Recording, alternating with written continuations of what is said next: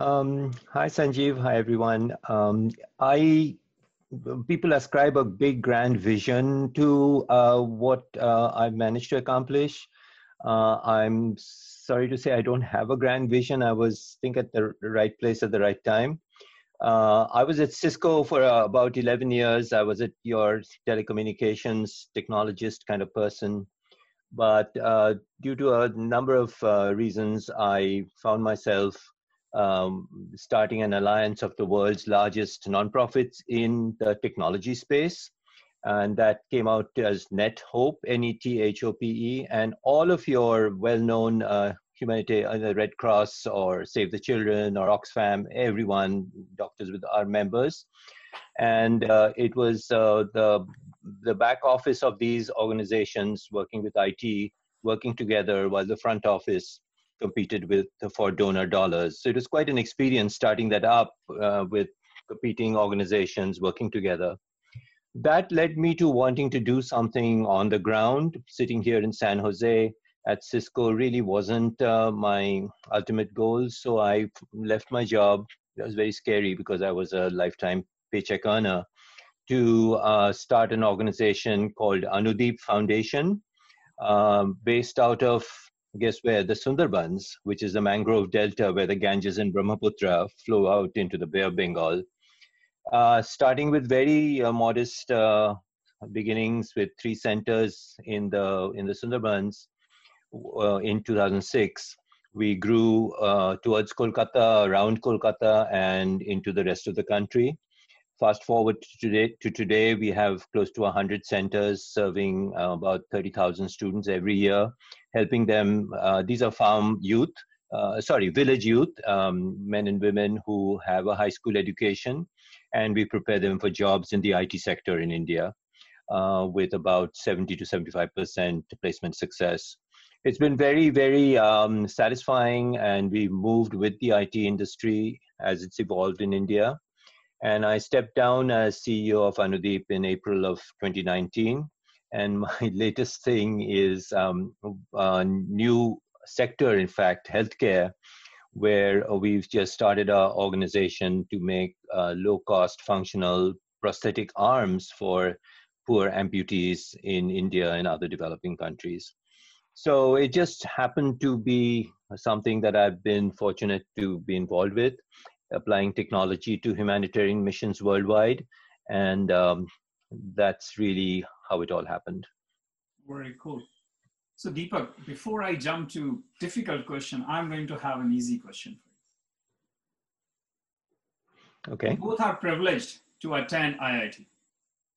And mm-hmm. IIT has awarded us a degree in engineering. My question is, can you define term engineering to our audience? What that means? Engineering, uh, what it means, and that this is a cold question. I've had no time to prepare. That's a big, and it's a big question. Uh, is to make something or make something happen. Uh, that pretty much is what engineering is. It's taking one or two things, putting it together, either uh, and the things could be hardware actually tangible stuff or software and putting it together and um, making something uh, better uh, than the sum of the parts. Um, we've used uh, telecommunications uh, all through my life which ultimately led to the internet and the benefit of internet to our every breathing moment is is extremely well known so at Cisco, that was where I, and then uh, we've used technology to get people into IT jobs. We've got we used technology to 3D printing technology to make prosthetic products. Uh, it really is, I think, the fundamental unit of life uh, as uh, as we as we human beings are differentiated from other species. It is engineering is what made us where we where we are and where we are going.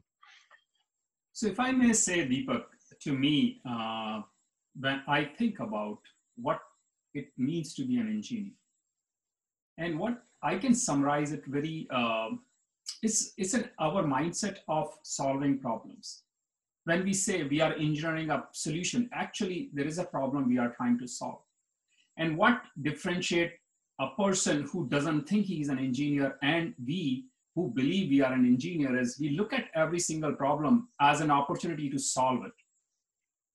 So what I'm trying to say is every single human being is an engineer or can be an engineer if they are willing to give themselves a chance and learn or find ways to solve a problem.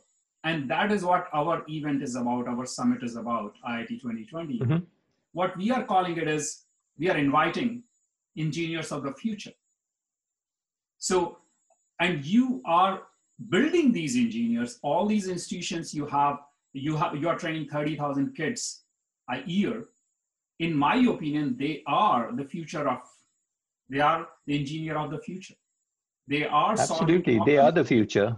They are in the 18 to 22 age group, and uh, that's our next generation in India of uh, leaders.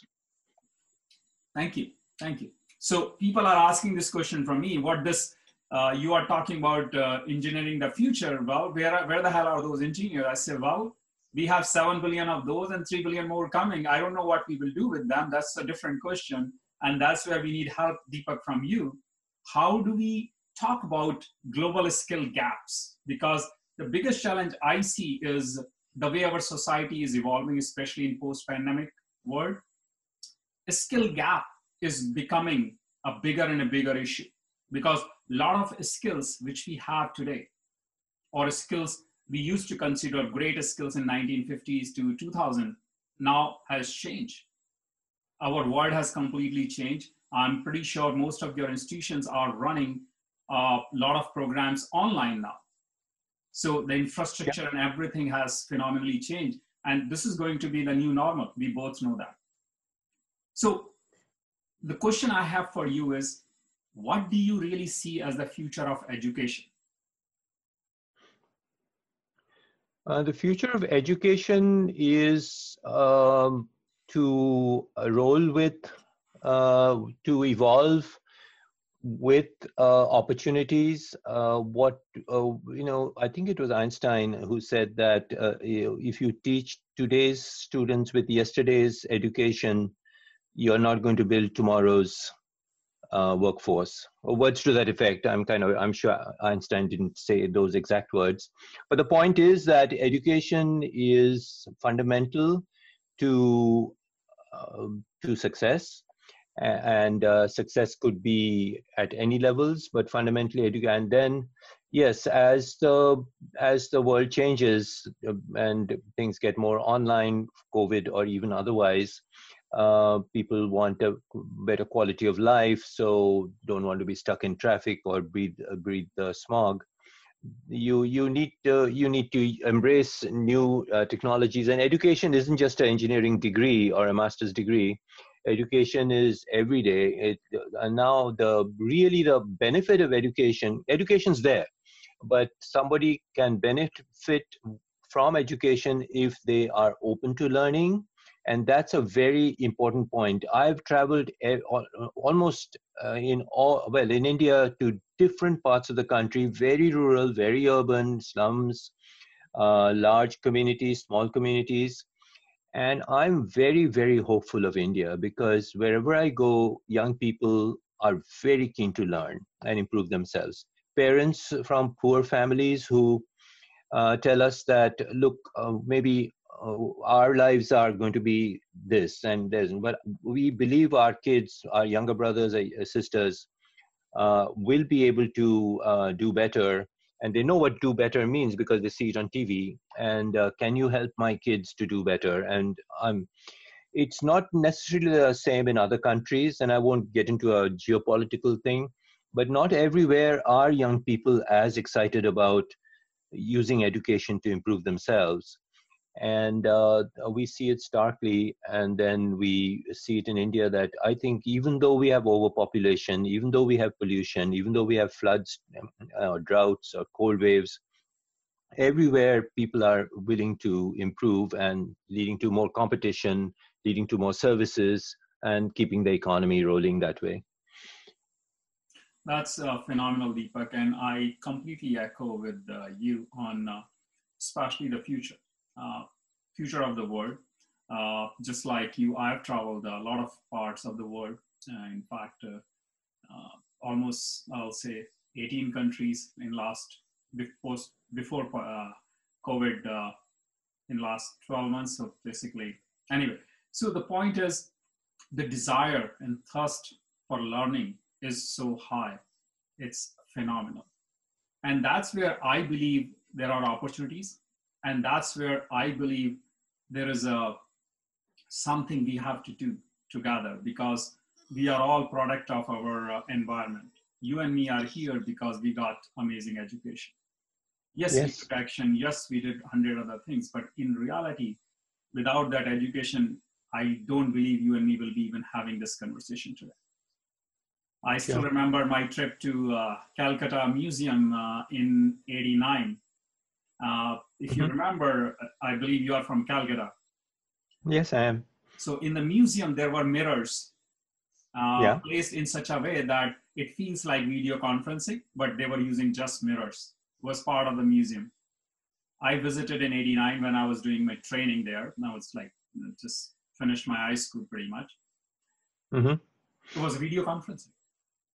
And a kid yeah. like me sitting in that environment and thinking about how cool will it be to see people from far, just the way we are doing it now. Just like we're talking, yeah. And Dipak, yeah. you have, you are one of the pioneer of IP technology. So, IP, uh, inter, IP, Internet Protocol. Yeah. No, so you uh, were very involved in uh, developing Cisco's voice over IP and Metro Ethernet technology. Yeah, I was I was a voice over IP product line manager there and product director. Yeah, so I remember when I went for my interview to Cisco, it was ultimate. My final interview was with a pretty senior vice president, and uh, I'm talking about 1995. And I at that time, so I asked him that, that hey, look, you got this telephone network and you've got this data network. They're separate, right? Um, the data communications and voice.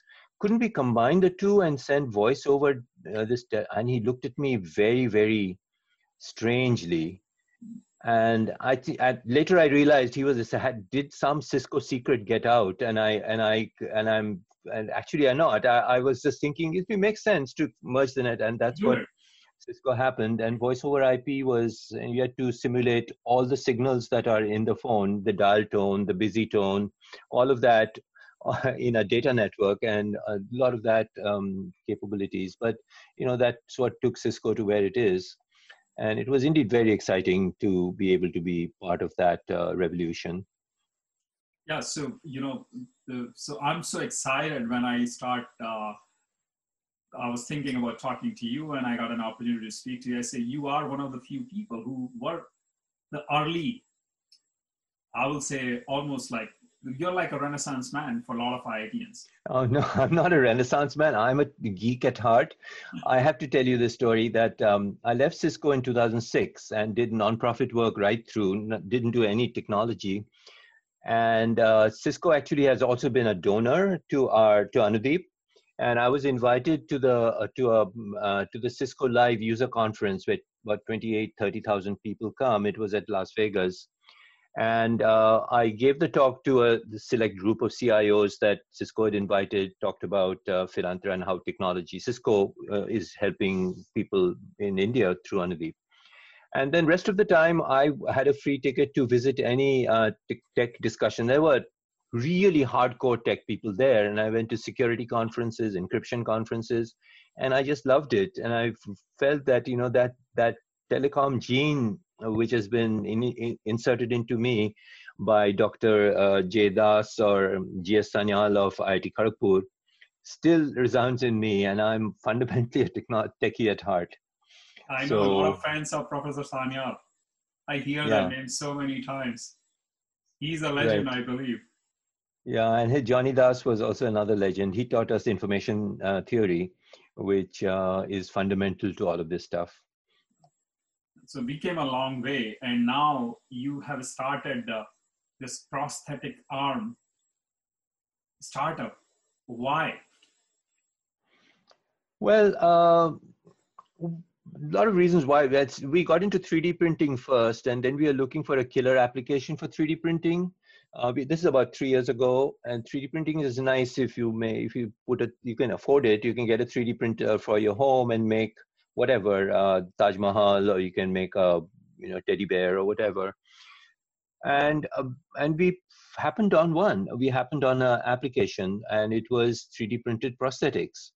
And in India, uh, we and this was helped by uh, I think a, a, Fulbright scholar who uh, came to intern with us, and she uh, brought and she brought a prosthetic arm with her. And anyway, long story short, in, in uh, especially in developing countries, prosthetic arms, which is uh, artificial arm for a amputee who's had a factory accident or a traffic accident or a or a birth defect the solutions are either non-existent or they're very ancient technologies like our Hindustan ambassador and who've been there for a long time and it's heavy. If you take your normal arm and your prosthetic uh, you know, artificial arm is twice as heavy.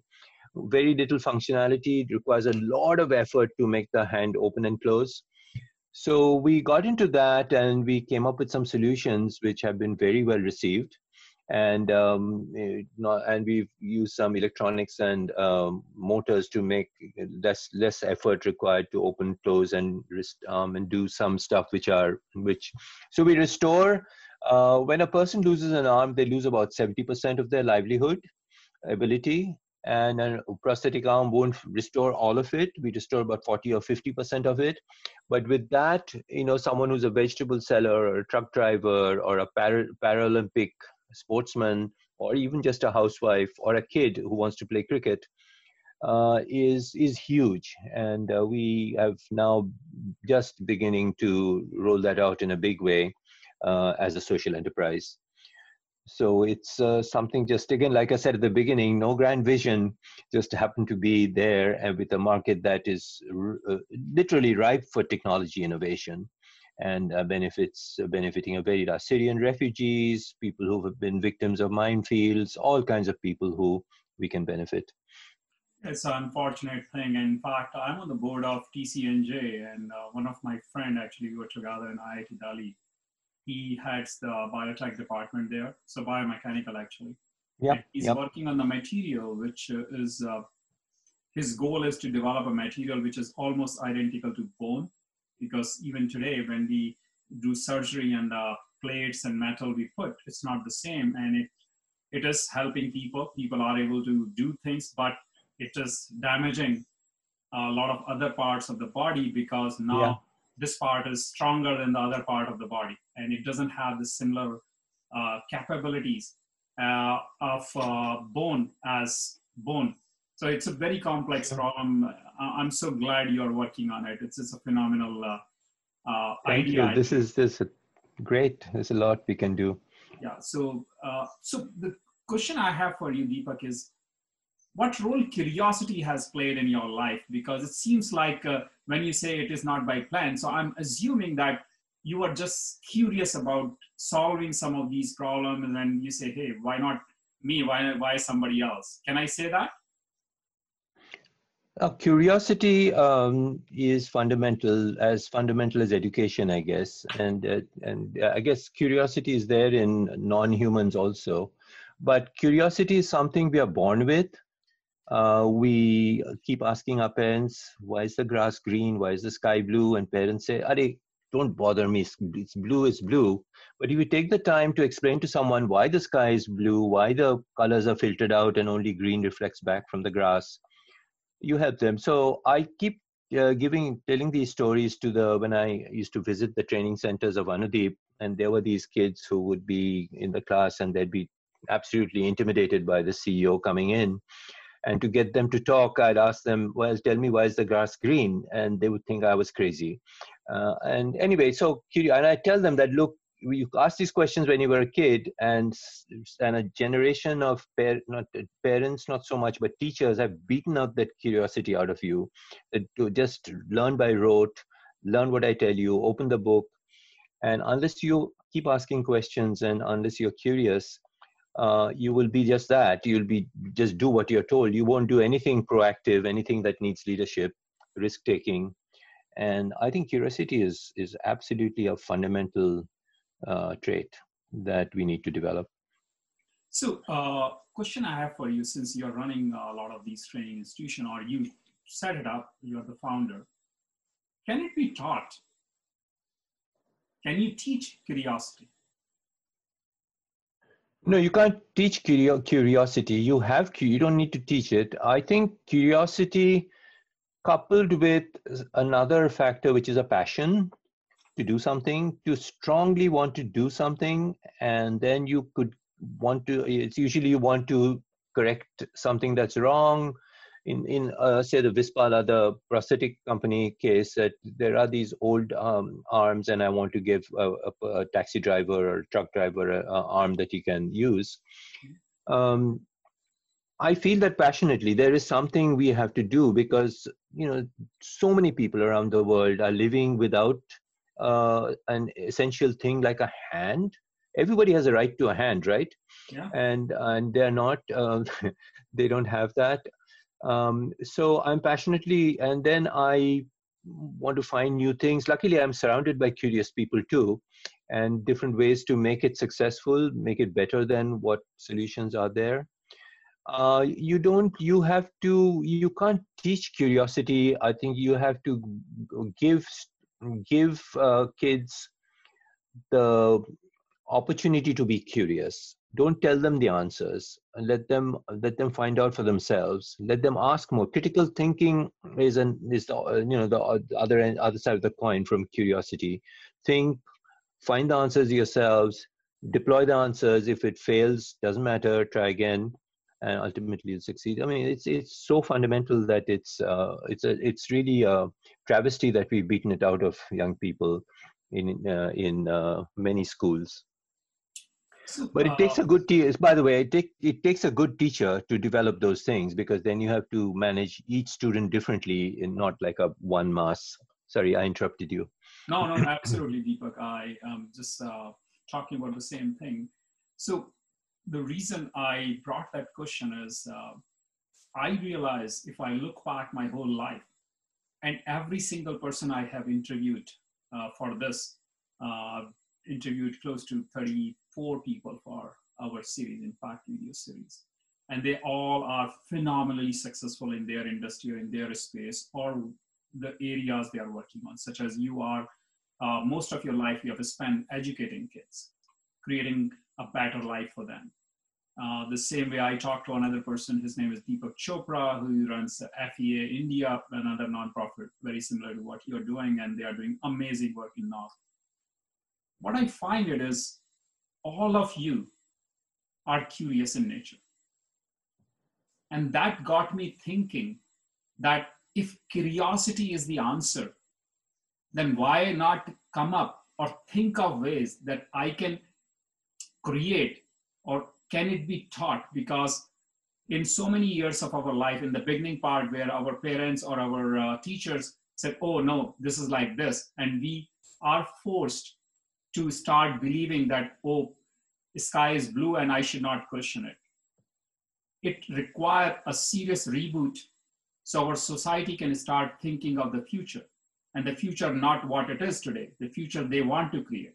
And that require an amazing, that require a lot of work when it comes to curiosity.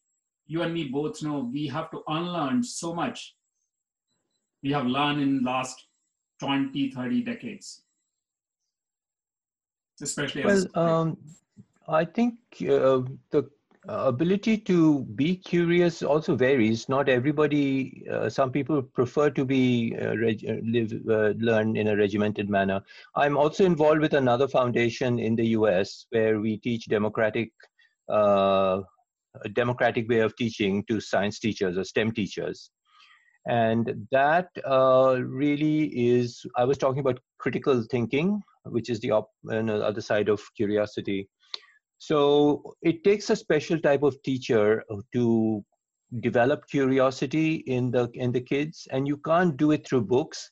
A great example was um, uh, one teacher gave a project uh, trying to get kids to learn about um, bacteria. So they're just bored with bacteria, but they said, look, take these this measuring unit and find out if there's more bacteria in a girl's bathroom or a boy's bathroom in the school. And man, they all got involved and they, they just did a great study. Or all kinds of things, uh, something about beer having more, uh, not uh, drinking it, whether which has more uh, whatever um, malt or, or something. So all of these these experiments, which require curiosity, and then some people really get into it, and uh, and others, and then they form groups, and which kids don't like to learn in a group. They like to, you know, so getting uh, um, group projects going. All of these things um, are ways to develop curiosity, but it takes uh, takes special teacher to uh, take the because as it is you have to prepare your kids for uh, exams you know board exams regents exams around that you also have to do this form of uh, behavioral modification so that kids can ultimately become curious which is fundamental to a stem or a scientific uh, and then ultimately engineering uh, expertise so uh, since you mentioned about sundarban if I'm not mistaken, uh, there was a nonprofit did a hole in the wall experiment where they put a computer in the rural area. Was that your organization or different organization? No, we didn't. Uh, that's been done in many places. Probably the most um, and I uh, most um, well-known example is in the barrios of Brazil, uh, in the slums of Brazil, in Rio, of Rio, Rio de Janeiro. Nice. There's this fellow called uh, Baggio, I think Roberto Baggio, I think his name was. And I know him from many, many years ago. And he did that. He put uh, in one of the, the barrios, he put a, a laptop in the wall with nothing, no instruction, nothing. And kids within uh, 20 minutes had gotten to Disneyland, Disney, and gotten to, they were beginning to play games. This is some time ago yeah in, in, kids are very intuitive and uh, you can now see three year olds four year olds um, happily playing with uh, video video apps yeah yeah so the reason i'm bringing that up is uh, the big learning from that lesson which uh, i i saw the what uh, impact it has the learning is more collaborative. So we learn from our friends we learn from the peers we learn more from them than the just teachers because teachers are there teaching but the, the students and other uh, kids around us or the environment taught us more. So how are you bringing that experiential learning in your environment and especially the institutions you are involved in yeah, at Anudip Foundation, we um, initially began with the straitjacketed way that uh, learn how to learn English, how to learn job readiness, how to learn computers, computers, IT. Um, and then over time, we have moved to blended learning, and which is much more um, uh, self-learning. We give them a, we use a lot of apps, which we and uh, so blended learning can be on a smartphone, on a tablet, or on a on a desktop.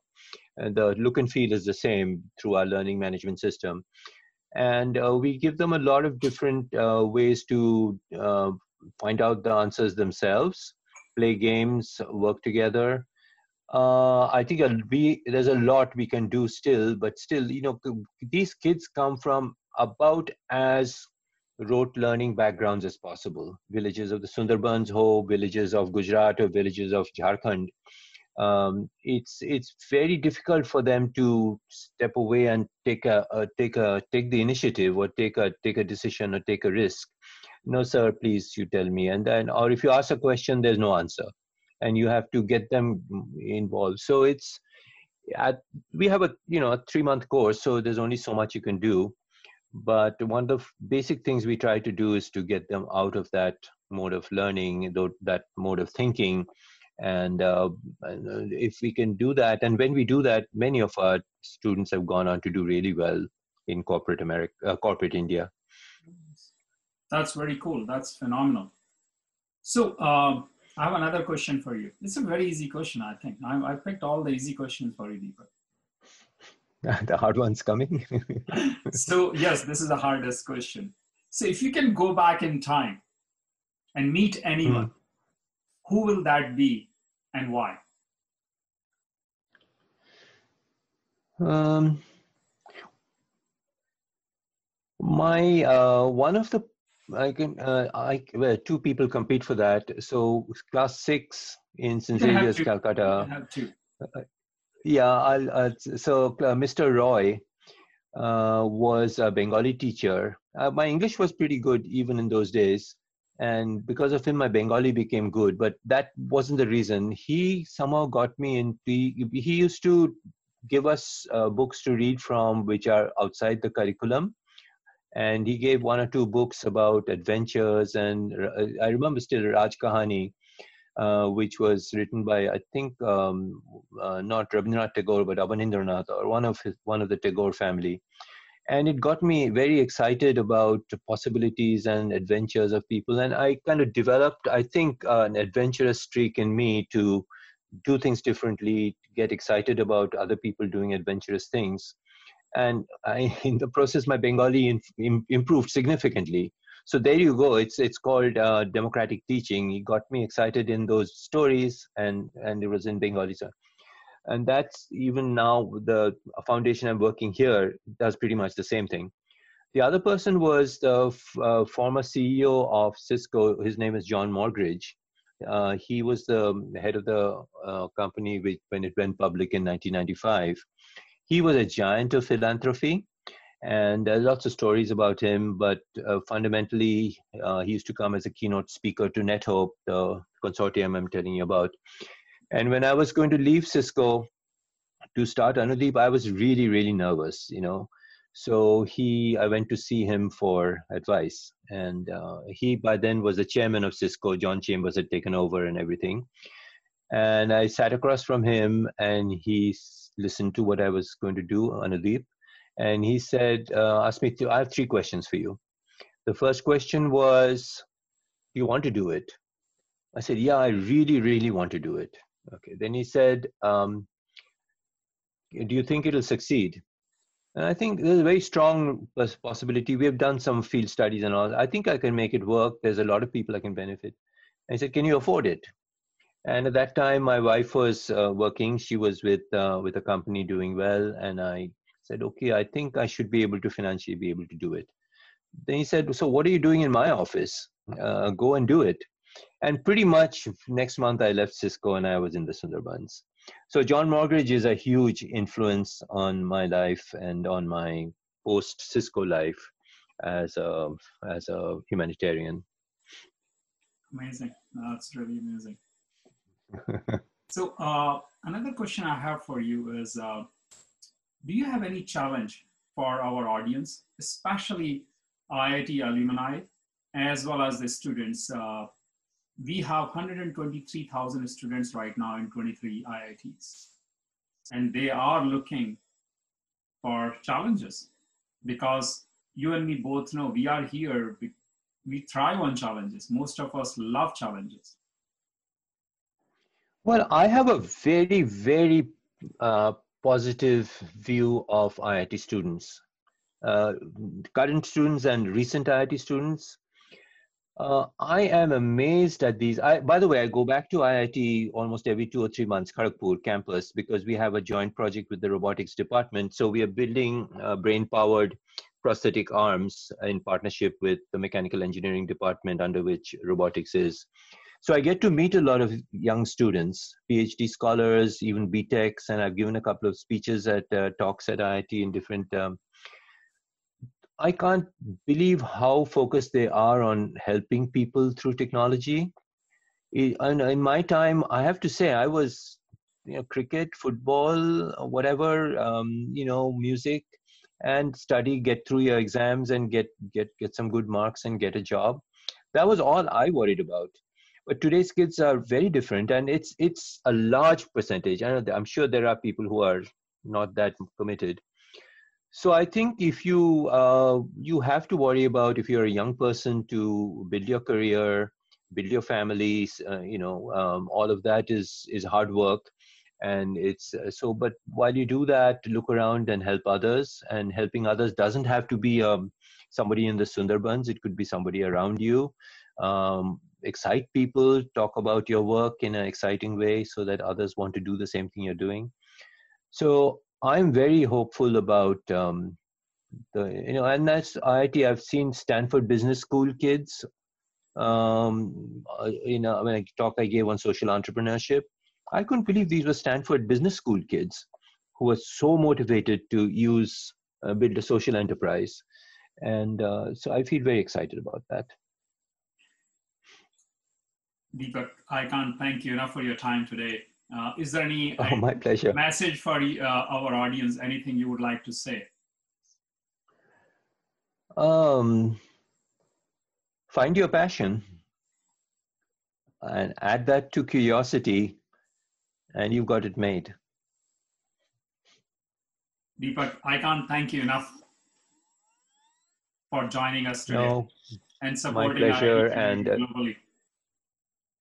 And okay. uh, what I learned are two things education and learning never ends. We should continue as long as Absolutely. we are curious we can we can solve all the problems of the world am i correct absolutely um, all of those all of that is true